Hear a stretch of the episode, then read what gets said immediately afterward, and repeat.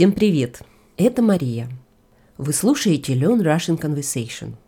Как вы знаете, для разговора нужны как минимум двое. То есть, чтобы говорить, надо не только говорить, но и понимать. Понимать, что говорит собеседник. А у вас есть трудности с пониманием разговорного русского? В чем самая большая трудность? Напишите нам имейл или отправьте аудиосообщение. Я серьезно. Хотите на русском? Можно на английском или французском. Наш адрес speak at lrcpodcast.ca Привет, Виктор. Привет, Мария. Ну вот скажи, пожалуйста, а тебе страшно выступать возле доски, когда ты лекции читаешь? Ну, зависит, конечно, от аудитории, ты знаешь. А от тебя? Ну, от меня, конечно, тоже, да, то есть важно еще то, о чем ты говоришь, да, если ты хорошо разбираешься в предмете, то, соответственно, чувствуешь себя увереннее. А если не очень, то, конечно, удовольствие от такого выступления, скорее всего, не получишь. А ты вот любишь интерактивное общение или ты предпочитаешь больше лекцию, чтобы тебе дали возможность высказаться, полностью свою позицию объяснить? Ну да, я, ты знаешь, я скорее, конечно, монологичен, что называется, да, то есть я склонен к тому, чтобы вот что-то рассказывать, да, так. Э, Задавать себе вопросы и отвечать на них. Возможно, да. Плюс добавлять, может быть, в этот рассказ какие-то, так сказать, э, ну, драматические черты, да, ну, я не хочу сказать, что я там актер какой-нибудь, да, но я понимаю, что есть определенные приемы, да, там, голосовые, жесты определенные, да, которыми можно пользоваться, чтобы выделять какие-то вещи, да, в меру своих скромных способностей я пытаюсь это делать. С взаимодействием мне, как правило, сложнее, да. Ну, во-первых, взаимодействие лучше получается, когда группа меньше, там, до 10 человек. И то, конечно, сильно зависит от того, что за люди, да, каково их настроение, как ты на них реагируешь, как они реагируют на себя. Иногда бывает, что вот складывается, да, какое-то взаимодействие спонтанное, а иногда бывает, что нет. С большой аудиторией, конечно, труднее так вот в интерактивном формате работать.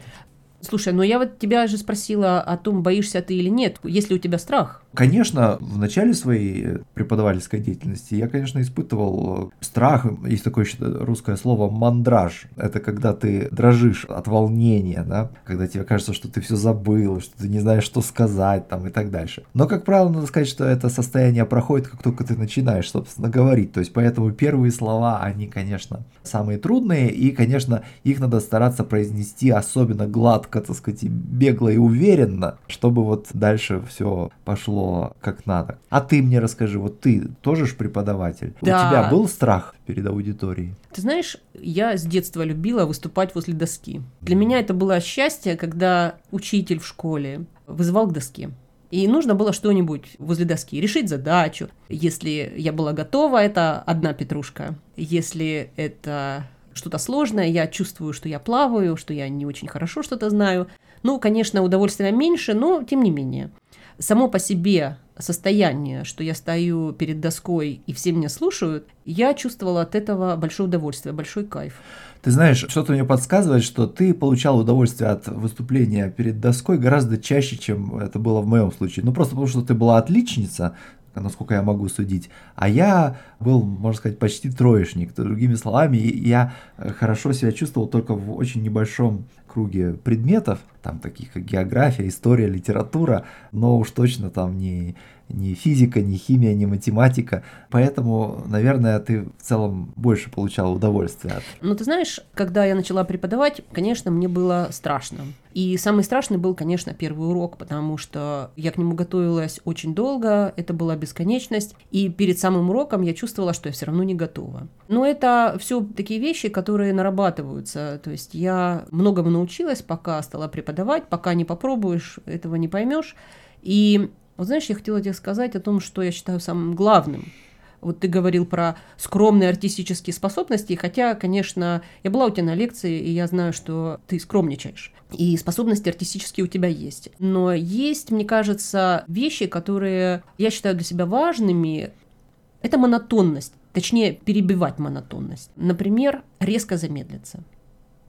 Да, ну, резко замедлиться. Или, или сделать паузу. Э, да, или начать говорить тише на самом деле. Вот когда ты чувствуешь, что аудитория начинает уходить от тебя, да, когда вот ты чувствуешь, что они перестают тебя слушать, то я знаю, что есть такой прием, когда лектор начинает не повышать голос, а наоборот его понижать, да, и люди, которые перестают как бы слышать хорошо, да, они начинают прислушиваться, и, собственно, их внимание восстанавливается. Ну да, это как во, со всеми такими методами, это работает не всегда, и каждый раз нужно варьировать. Знаешь, у меня был профессор, можно было бы сказать, что он скучный, монотонный, он э, обычно стоял и смотрел в окно. Он даже не смотрел на аудиторию и начинал лекцию очень тихим голосом. И вот таким образом аудитория замирала. Но вещи, которые он произносил, тут, конечно, от содержания очень много зависело. Вещи, которые он произносил, были очень ценны. Я знала, что я нигде этого не прочту, и что лучше бы это записать, чтобы потом на досуге обдумать. Несмотря на то, что вот я сейчас объясняла, что монотонность – это плохо, в этом случае эта монотонность играла на него, но это был уникальный случай, который, нарушая правила, только подтверждал. Ну, да. ну, конечно, да. Здесь универсального рецепта, наверное, не найдешь.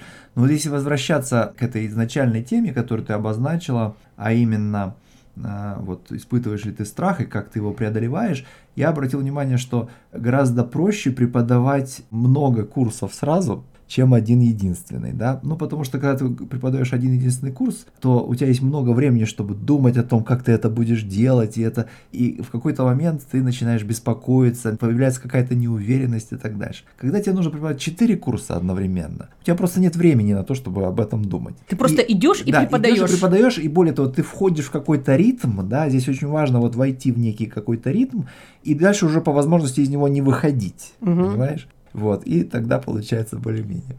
Ну хорошо. Ну хорошо, пока. Это был настоящий разговорный русский на канале Learn Russian Conversation. Если вам нравится наш канал, поддержите нас комментариями и отзывами и расскажите о нас вашим друзьям. Подписывайтесь на наш канал на нашем веб-сайте store.lrcpodcast.ca. Música